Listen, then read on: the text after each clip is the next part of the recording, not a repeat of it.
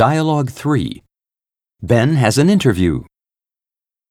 As you know, we are visiting your campus every day this week to find prospective interns. Judging from your resume, you are a strong applicant. I like the way you showed up early today. Punctuality is important.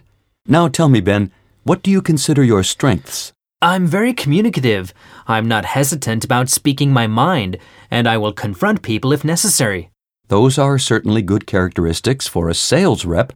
We need people who work assertively, if not aggressively. And what are your weaknesses? I have a problem with strict rules and deference. I feel I shouldn't have to justify myself to anyone. I also find it difficult to withstand criticism. I concede that those are weaknesses, but a lot of students are like that.